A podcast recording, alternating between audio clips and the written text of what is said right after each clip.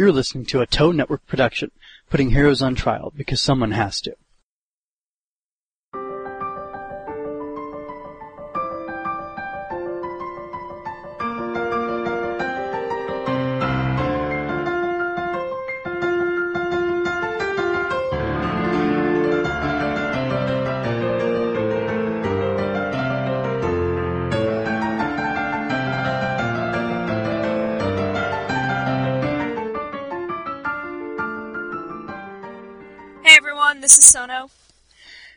I am Amit, and you are listening to Moonspeak. I'm a magical girl rookie, and Sono's Yvette, so prepare yourself to be enchanted as we delve deep into each act.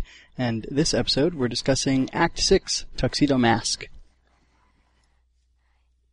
Yeah, um, again, remember to keep supporting the official releases of the show so that we can get more uh, by watching every first and third Saturday on Hulu, Crunchyroll, uh, I think Viz, anywhere Nico else. Nico? it's- Uh, isn't yeah, Nico Nico's doing it. Just anywhere that's releasing it legit, because that's where uh, Toei's getting the numbers from. Okay, uh, kicking off episode six, I want to delve into the. Uh, I want to make note of something that was really important to me. They made some changes to Moon Pride this week. Uh, most specifically, I want to note kind of the biggest and most easily noticed change is the redesign of Queen Serenity. Uh, she's not a character we've actually encountered within the story yet, but we've been given a look at her in Moon Pride since episode one. She's always been there, but they've kind of been hiding her, oddly enough. Uh, this is the first look we've gotten at Serenity with her old character design, as opposed to the recolor. Uh, she's toward the end of Moon Pride. Previously, there was she's in a white dress. Um, previously, it was the uh, blonde, blue-eyed, and it looked exactly like Usagi. This week, she's been recolored back to her silver hair and eyes that she had uh, in her original design in previous incarnations. Uh, this is really exciting for me because Queen Serenity is one of my favorite characters in the story. So uh, I really didn't think the uh, Usagi recolor suited her at all, and I had no reason to believe it wasn't just a de- character design change. But now it seems as though they just kind of hid her behind Usagi for some reason that I don't really understand. Okay, yeah, I was gonna ask why you think they did that, and then why they unveiled her now at this time. Yeah, I mean, if they wanted to hide the fact that she looks like Usagi, that's a really this is a really awkward time to do it because we're not quite far enough in the story for that to be relevant yet. So I'm I'm really not sure why they chose to hide her entirely and why they chose to bring her to the forefront now. My only, uh, I've got like a smart ass question here. Is the analog to Mamoru gonna have like a blue mustache or something? Like, is that what differentiates them? Um, no, uh, Queen And you don't Serenity to- isn't isn't an analog for Usagi. Oh, she's okay. not she's not Usagi, Okay. which is why I found the whole thing so strange. Yeah, and I guess that sets up. I mean, as a new viewer, I, I interpreted it that way. At least uh, it sets up kind of a weird, not a parallel that doesn't exist. I guess. Um, there is a there is a parallel. Queen Serenity is um she is does play a role in Usagi's life. Um, I don't again I don't want to say too much, but she isn't Usagi. okay. Hmm. Well, then I'm a little confused, but we'll have to see how it. Um, it, it will. She will clear up who she is when uh, we do finally get to her. But yeah, no, doing changing it at this point uh, makes it all really, really confusing. And if they had just used her original color scheme to begin with, like I wouldn't even have made a note of it here, and we wouldn't even be having this discussion. So I'm not sure of the choices they're making there. Huh. Yeah, that's that's interesting. Huh. All right. Well, uh, what's next? Um, a lot of Mamoru's animation felt really stiff this episode. I don't know if it was to kind of set the tone of him being really serious about the silver crystal this episode, but a lot of it just felt kind of poorly done. He felt very, uh, very, like, kind of like he had a board taped to his back and to his arms. Well, maybe he was just trying to keep his clothes from getting wrinkled. I don't know. Maybe. Maybe. I mean, it. probably costs a lot to get that thing dry cleaned. I'm sure. Uh, yeah, you know, once again, I didn't really notice that, but some things I just don't pick up in animation right uh, very easily. Um, it's Yeah. not that I'm not critical. Well, I guess I'm not a very critical person when it comes to animation. As long as I like the general animation style, I pretty much let everything pass unless it's really obvious. So Yeah, I mean, again, uh, I'm kind of trained for this. Uh, I, I, I went through art school and uh, kind of had all of these critiques placed on my work, so now I'm really aware of them. Yeah, and I, I think that's good. Um, it's good to bring in that discerning point of view uh, because you're right. There can be a certain I don't know lack of authenticity or excitement that the viewer gets from seeing things just kind of be played out in the most bland, undynamic way po- or static way possible. Yeah.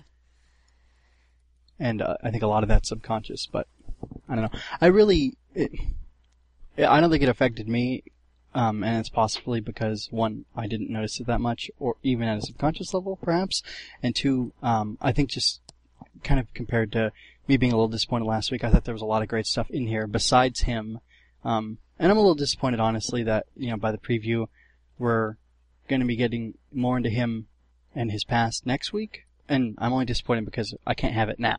You know what I'm Yeah. saying? Yeah, it definitely, uh, the, this two week gap really does, uh, kind of does a number on things sometimes when you're really getting into the meat of the story. Yeah, it does.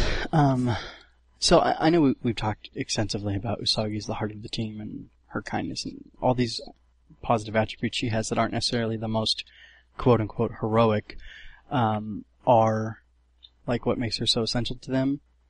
But I, I think it was played out in an interesting way this week where it wasn't that they necessarily needed her to do something miraculous. She was just kind of off sulking, and Tuxedo Mask was able to comfort her and get her to go help out the rest of the girls, um, and like help her embrace her role as leader.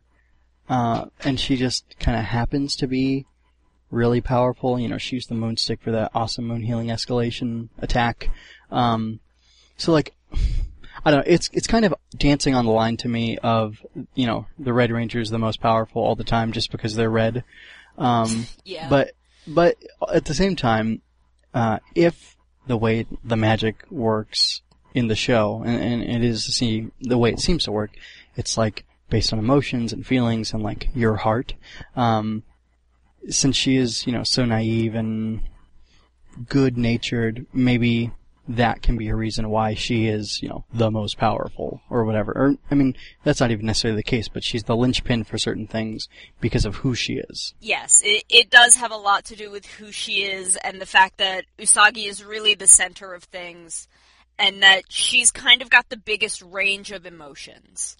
So she she kind of feels things more deeply than everyone else and again with the magic being powered kind of by how everyone feels and by how much they want to fight uh, it really is the team really does need her to be able to step forward and really be willing to believe that she is strong and that she is a powerful part of the team and that she's needed.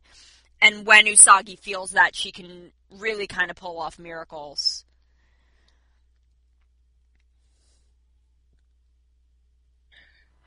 And, I mean, not to be too redundant, but I think that's what kind of sets her role apart from other characters that have been cast with this type of um, quality or, or, or property, I guess you could say.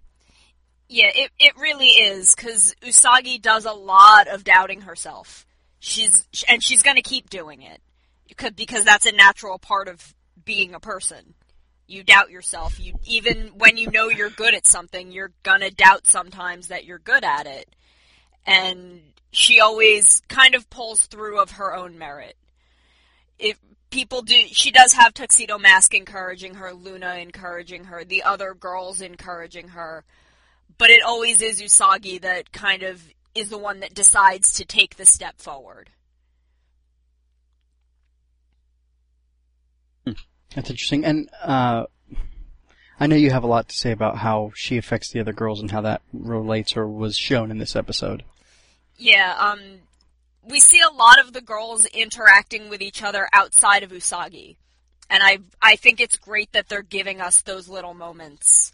Um, like uh, when they were all walking to school, Ami and uh, Makoto talking behind Usagi to each other while Usagi's thinking to herself.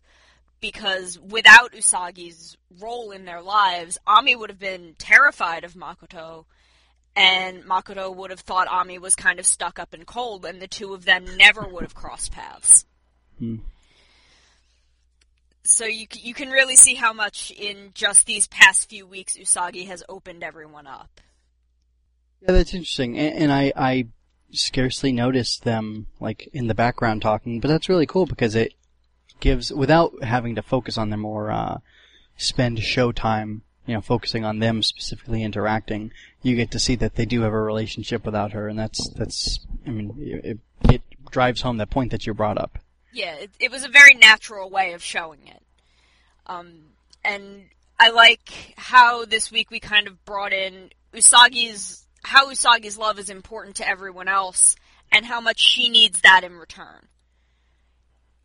And I, I think that's also really important. Because a lot of, again, a lot of girls cast in Usagi's role in other series just kind of give it out and don't seem to need to receive it. Yeah, and that's definitely less effective um, to watch. I mean, it, it can be fun in different ways, but I- I think the not the edge necessarily, but what it says about Usagi and about everybody uh, is more interesting. Yeah. Okay, um, so uh, Zoisite and Nephrite uh, gender bending or gender swapping, I meant to say. Sorry. Um, really, should I delete that? Um, I mean, you can start the line over, okay. We can just- Yeah, kind of cut it back. Yeah, I'd rather not say that. Okay, so uh, Zoisite and Nephrite gender swapping really adds to the mystique and power of women, as well as Beryl being the commander of the Four Kings, which she explicitly states. Um, and I think it's really important and really cool for girls to see, because I have a little one at home, and uh, she very excitedly talks about, you know, being a sailor scout and stuff. Um, Oh, that that warms my heart. That brings me back to when I was seven, because that's all I talked about. right. But I mean, this this really does, doesn't it? Anytime Zoisite and Nephrite needed to be in a commanding, authoritative position, whether it being uh, kind of the attendant of the princess or some kind of really knowledgeable person, they went and disguised themselves as women. Both in the Kingdom D ordeal and the TV studio, they could have easily been male figures, and no one would have thought anything of it. But they both chose to disguise themselves as women. And I think this may be because the two most powerful factions that we're dealing with, the Moon Kingdom and the Dark Kingdom, are both matriarchal societies. Uh, but even so, the fact that Naoko is setting up heavily matriarchal societies and showing the effects of that on people's thought processes and what they do is really, really cool. Yeah. That's all I could say. It is really cool. Uh, let's see. Oh, well, you were going to talk about this, but uh, I'll say a little. Um, watching her coming out of the, like, I don't know, stormy clouds was pretty awesome. Especially because she was coming to back up uh, who just couldn't uh, handle them anymore. Yeah, Beryl's descent into the battle itself was really great, and um, I'm not sure who's been doing Beryl's voice in Crystal, but she's had a really, she's been doing a really, really great job with uh the voice nuance, and uh, the artists have been doing a, did a lot of great work with Beryl's expressions this episode. She had she was very, very smug, very cocky, um, but also just very uh, sure of herself, and that she really didn't believe that anything be it on her side or not, could overpower her. Yeah, and I think um, even showing her and how powerful she is and how like scary she is really, uh, you know, adds to the to the whole atmosphere of it being of the show. You know, being surrounded by two powerful factions that are matriarchal societies, like you talked about. And I just think it's it's just so cool because there's no there's. I mean, in a lot of other shows, a lot of other media in general, it's just like, oh, it's the, it's the female, uh, you know, captain or guardian or not. Oh man, what was like the female general of the villain? Like they're no Yeah. big deal. Like yeah, they'll hold out at the end, but like you know, the yellow or pink ranger will defeat them while the guys deal like three guys deal with the male second in command or whatever. But like no, she's the boss of these guys, and she is a huge threat. Like if Usagi hadn't been there, they definitely would have been dead. Oh yeah, no, like they Beryl had complete control of the situation until Usagi walked in with the moonstick and was like, "Nope, we're done, game over." And I mean, I definitely get what you mean with uh again drawing the comparison back to Super Sentai. We haven't had a female commander since God back in the '90s. I mean, the the closest we've had was uh, was Magiranger, where we had a, a female in charge of kind of the good guys, but we still had a lot of dudes in charge of the bad guys over there. We really haven't done a lot with female villains Uh, in the uh, uh, past ten years or so, and, And it's then- really depressing for me. Like uh man from Go Busters, what was her name again? Oh God, Escape! Escape. Oh, yeah. do not even get me started. okay. That's that's a topic for another show because I can go on about the the waste that Escape was and how how my high expectations and how they were dashed across the floor. Ah, yeah. Um, okay, well then moving on. Okay, um the whole scene with Usagi and Tuxedo Mask where she didn't know that he was aware she was Sailor Moon is still really weird to me and that scene goes back to the manga. Uh, I want to put that out there. Uh, wow. that how did she not know? Just last episode he showed up at her house like you need to go fight some monsters and get Sailor Jupiter. Like he showed up at her house. How do you not know, Usagi? Yeah, I guess the only thing he didn't say was, Sailor Moon, do it! yeah. Um, which he may have now that I think back on it, I don't know. Yeah, that's really weird. And that was in the manga, huh? I yeah. guess- I I went back and checked. That that goes back to the manga, so I really don't that's just that seems so odd that he's been talking to her as Usagi and she doesn't realize that he knows. Right. Yeah, that is kind of bizarre. Huh. Alright, well, um, that's all the meteor stuff. Let's move into the frills. Yeah. Okay, so Dreams of the Moon Kingdom connecting Usagi and Mamoru is so cool. And, like, I, I, I can't articulate how neat I think that is, and, like, maybe how romantic it is, and the fact that all the girls also get flashes of the Moon Kingdom, and, like, that makes me think everybody's linked somehow in a, in a deeper way that's yet to be revealed, and it, I'm just so excited to see how it plays out. Um, but I'll stop so you can say Oh, actual. they they are. Every, everyone is linked. Everything goes back to the Moon Kingdom. I can't wait until we reach kind of the Moon Kingdom stuff. I really want to see how Crystal plays it because again, this backstory stuff is some of my favorite stuff in Sailor Moon, as I've said for six episodes now. Um, and everything they've done so far has been really, really good with it. So I'm really looking forward to seeing how Crystal plays it. Um, we saw some prior Moon Kingdom stuff in the uh, full music video for Moon Pride a few weeks back. I've been waiting for a chance to bring that up. Um, and I really wonder if they're going to use some of that in uh, animation when we get to that backstory in Crystal, or if they're going to do different stuff. I'm not really sure. But uh, it's really, really great how they're using dreams and the point of view different people have in those dreams to tie Usagi and Mamoru's stories together. They're really doing, like, of everything, the Moon Kingdom stuff they're doing is top notch.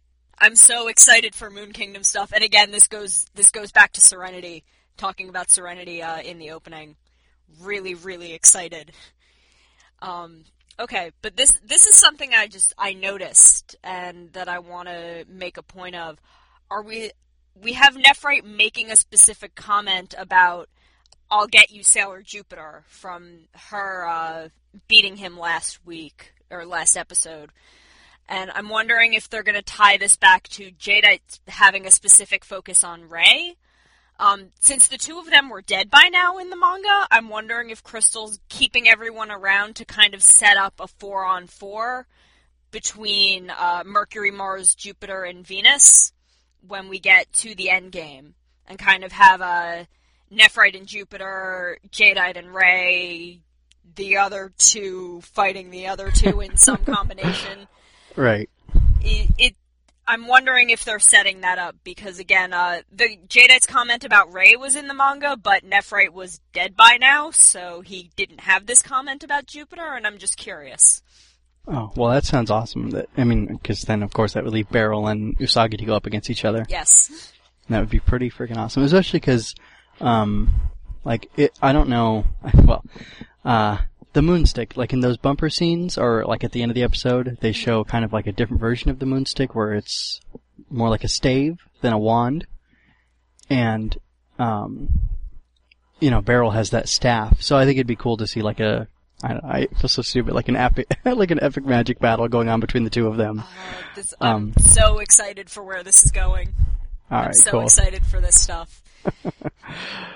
Uh, this is, uh, you know, regarding Usagi's, you know, miraculous return. Um, but like, she is so magical, and that's so, so cool and so fun to, to see. She is, and I mean, again, this is kind of a point of of a thing magical girls do, and I think again, this was all really brought in by Sailor Moon.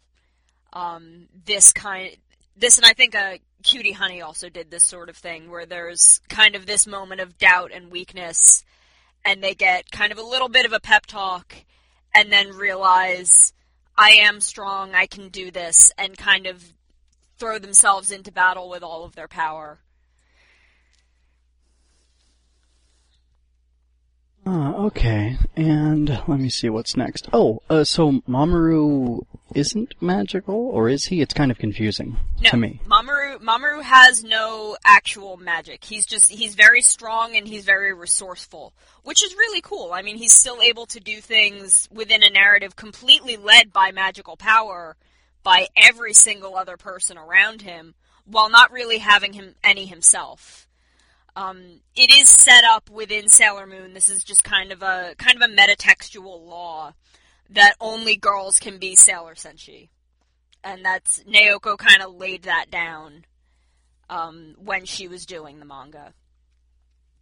I actually remember uh, when in the the last season of the first series, uh, Stars. I remember reading that she got upset that when they were doing uh, the first series, the Starlights outside of transformation were actually physically male instead of uh, just cross-dressing as they had in the manga, because she felt uh, Naoko felt that it kind of undermined that law. Hmm, okay, well that's, I mean, I can understand her being upset about that, especially if that was her expressed desire.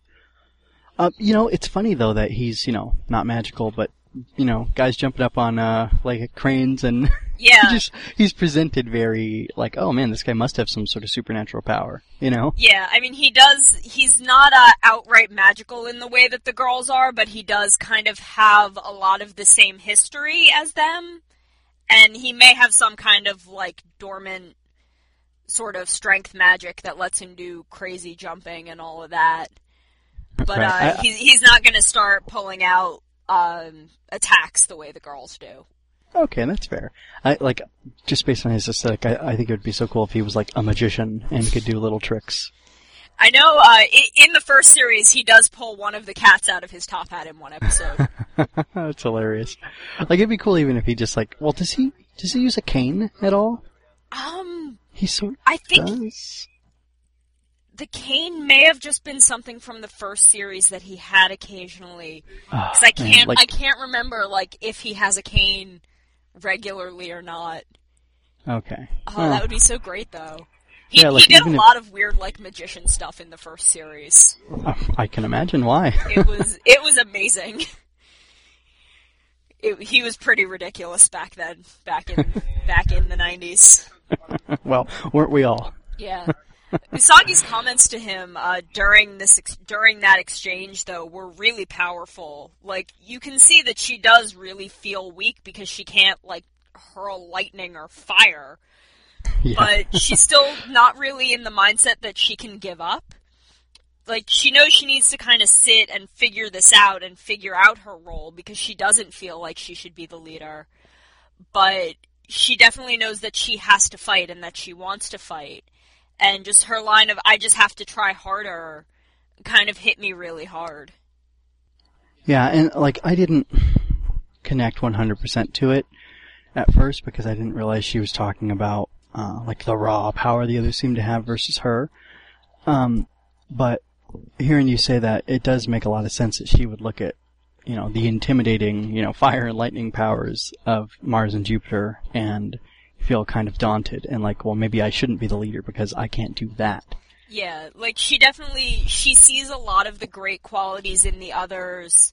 Um, Ami being so smart, Rei being kind of so perceptive, Makoto being so strong. I mean, like, well, why aren't they the leader? They're clearly more cut out for it.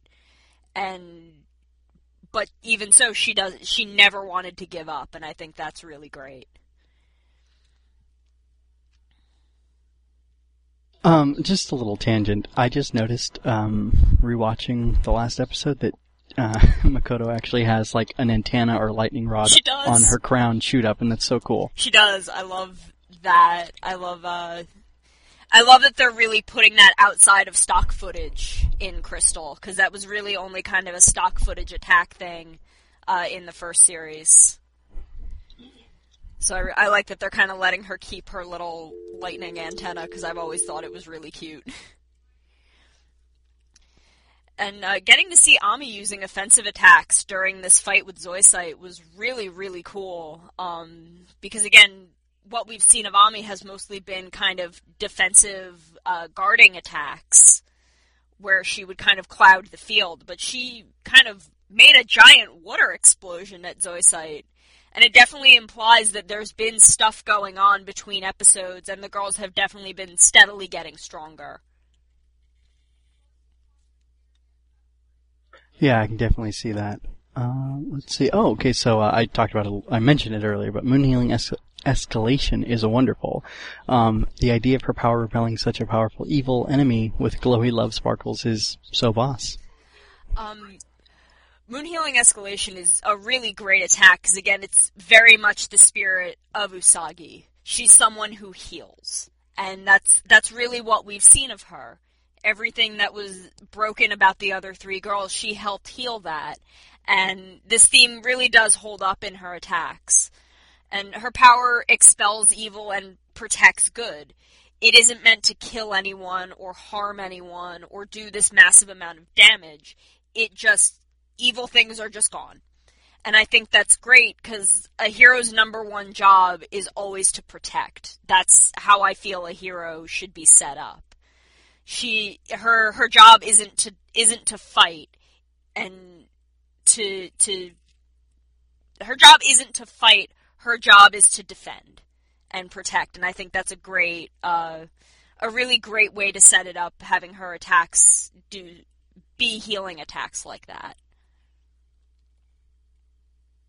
Uh, yeah, I've recently uh, like awakened to that understanding of what a hero that a hero should be more like that, and like that is so cool to see it, to see that you know, I don't know, lived out or what you know shown uh, in Sailor Moon. Yeah, to to really see it in action is great, especially with uh, some of the heroes we've we've seen in the past year or so, where that really hasn't been the fo- where protecting really hasn't been the focus. Right, right. Yes, enough said there. I, think we all know what I'm talking about. yeah, I think so. I'm not subtle. but we caught a glimpse of Sailor V. I really like the implication that V's kind of been watching everyone from the shadows this whole time. Yeah, I thought that was really interesting, especially because she has a white kitty cat with her. Yes. Um, it just made me think, oh, that's why she makes sense. Like, I was not expecting there to be another, I'm assuming, lunar cat, um, or Moon Kingdom cat.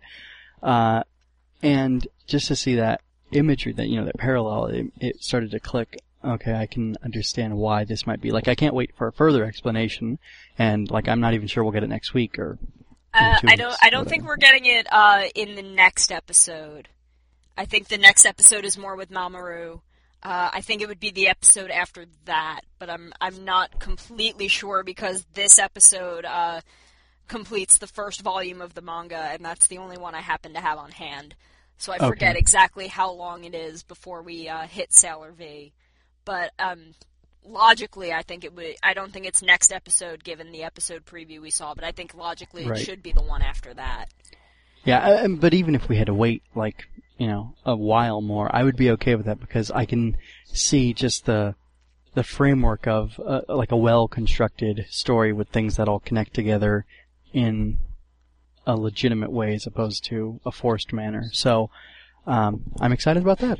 Yeah, as, as I said, the the whole Sailor V story will come together, and it's going to be uh, pretty good. It uh, it's really going to kind of conclude the first part of the Dark Kingdom, uh, kind of setting everything up, and then we're going to kind of move into the into the heavier hitting parts of the story. Uh, okay, I can't I can't believe it gets. I mean, I can believe it gets more heavy hitting, but like to know that that's coming, uh, it feels pretty awesome because I've just enjoyed. Uh, these last, I guess, 12 weeks. What is this? So like three months of watching Sailor Moon. Oh wow, yeah, It's it's been pretty awesome. It's it's hard to believe it's been that long already. Yeah, it's been a full quarter of a year. That's it's crazy. Hmm. All right. Um, well, I don't have anything left to say, um, so I think we should sign off now, unless you have anything to add. No, I think that's uh that's everything we've got for episode six. All right. Well, thank you everybody for listening. Yeah, thanks for tuning in. If you uh, if you would like to send in comments or mail, bring up points that we didn't address or stuff you'd like to hear us focus on, you can go ahead and send that in. Um, I'll have that email at the end of the episode in just a few short moments. And uh, I guess that's it. Goodbye. Yeah, see everyone. This has been Moonspeak, bi-monthly discussion and review of Sailor Moon Crystal. Visit trialofheroes.wordpress.com to see text reviews every Monday after Crystal airs and hear new Moonspeak the Monday after that. Moonspeak is part of the TOE network, where you can find articles and commentary on pop culture and genre fandom, including our flagship show, Uncommon Cast RX. The opening and closing is a piano arrangement of the uh, new Sailor Moon Crystal song Moon Pride, played by Josh Agarado, whose work you can find at josh.agarado.net and also on YouTube. There's a lot of cool work there, so go ahead and check it out if you like this song.